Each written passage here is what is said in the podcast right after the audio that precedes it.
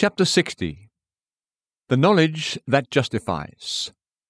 By his knowledge, the righteous one, my servant, will justify the many. Isaiah 53 11. Of whom does the prophet say this? Of himself or of someone else? Said the Ethiopian ruler, Acts 8:34. Of some other man, doubtless. Of one greater than himself, higher and yet lower than any of the sons of men. For only of one in all earth's histories from the beginning could these things be said. Is not his name wonderful? Here we have 1. The Father's righteous servant. The righteous one, my servant, says God, as if he had never had another. My servant, my righteous servant. Servant is a name of subjection and obedience, yet also of honour, according to the rank of him whom he serves. As servant, he is the doer of the Father's will, the Father's servant for us, and in this sense, our servant. I am among you as the one who serves. Luke 22:27. The Son of Man did not come to be served, but to serve. Matthew 20:28 and Mark 10:45. As servant, he is the fulfiller of the law, the obedient one in all things, not pleasing himself, nor doing his own will. The righteous one, my servant, says God, as delighting in him. For never before had he gotten such service and such righteousness. Divine yet human service, divine yet human righteousness. It is of this righteous servant that the whole chapter speaks. It is he who grows up before him as a tender plant, as a root out of a dry ground. It is he in whom men saw no beauty, whom they despised and rejected. It is he who was the man of sorrows, and acquainted with grief. It is he from whom men hid their faces, who was brought as a lamb to the slaughter, who was taken from prison and from judgment, who was cut off out of the land of the living. O wondrous servant! O gracious service! What or where would we be without such a servant and such a service? All we need is ministered to us by you, freely, liberally, lovingly. Why should we be so slow to acknowledge you as the servant and to accept your service in our behalf? Your life on earth was one of service for us, and your life in heaven is still the same. For is not your intercession and your advocacy service of the best and truest kind? 2. This righteous servant justifies. He is no common servant.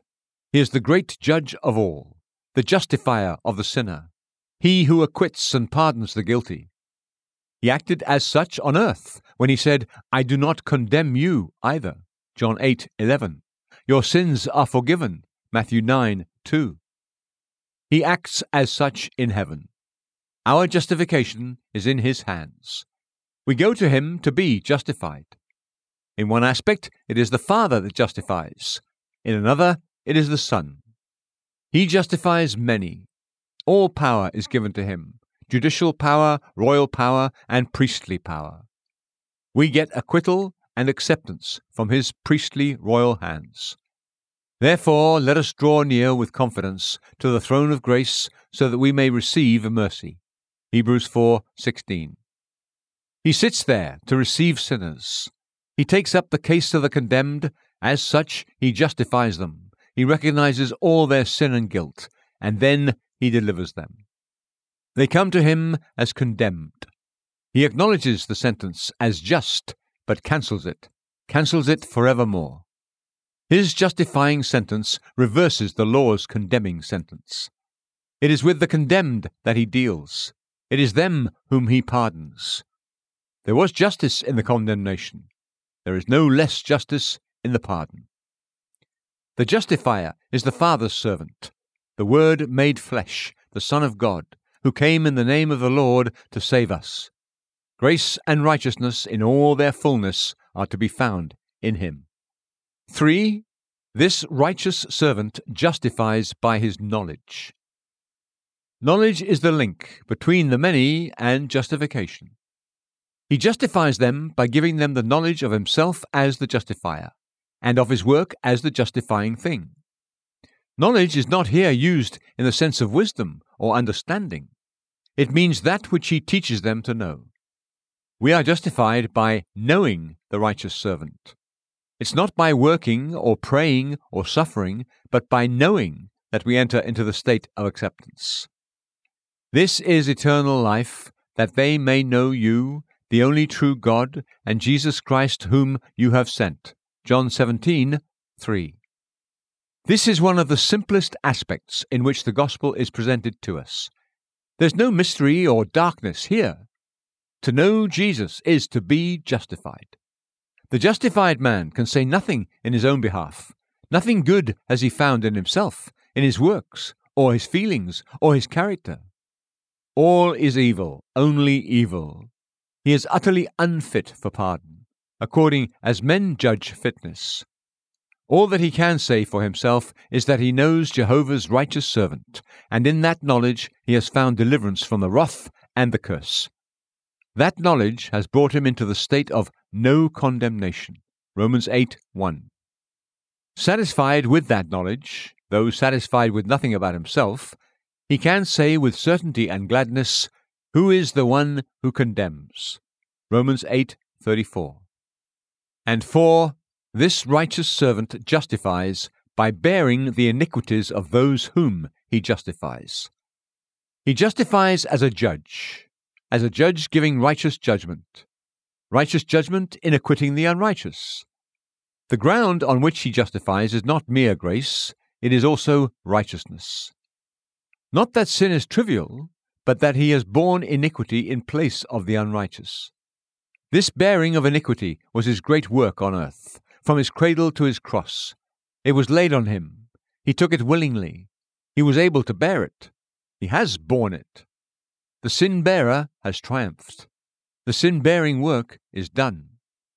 He was pierced through for our transgressions, he was crushed for our iniquities. Isaiah 53 5. The work is done. Iniquity is borne. That which pacifies has been completed. To all this, God Himself has borne witness. It is on divine testimony that we rest our belief, and from the promise annexed to this divine testimony, we draw the blessed conclusion that, in believing, we will enter into that peace that has been made. God has given us a testimony to the work of His Son, and He has added the promise that whosoever believes that testimony is immediately justified. We believe and are justified. We know that we are justified because of the sure word of promise to him who receives the testimony. This is what is called appropriation. It is the simple conclusion we draw from our believing the testimony. He that believes has everlasting life. We believe, and we know, therefore, that all this life is ours. God is not a man that he should lie. Numbers 23:19. We will know, when he comes again, how much we lost by not crediting this true testimony how much more peaceful, holy, and successful our life would have been had we believed that testimony in its simplicity and fullness.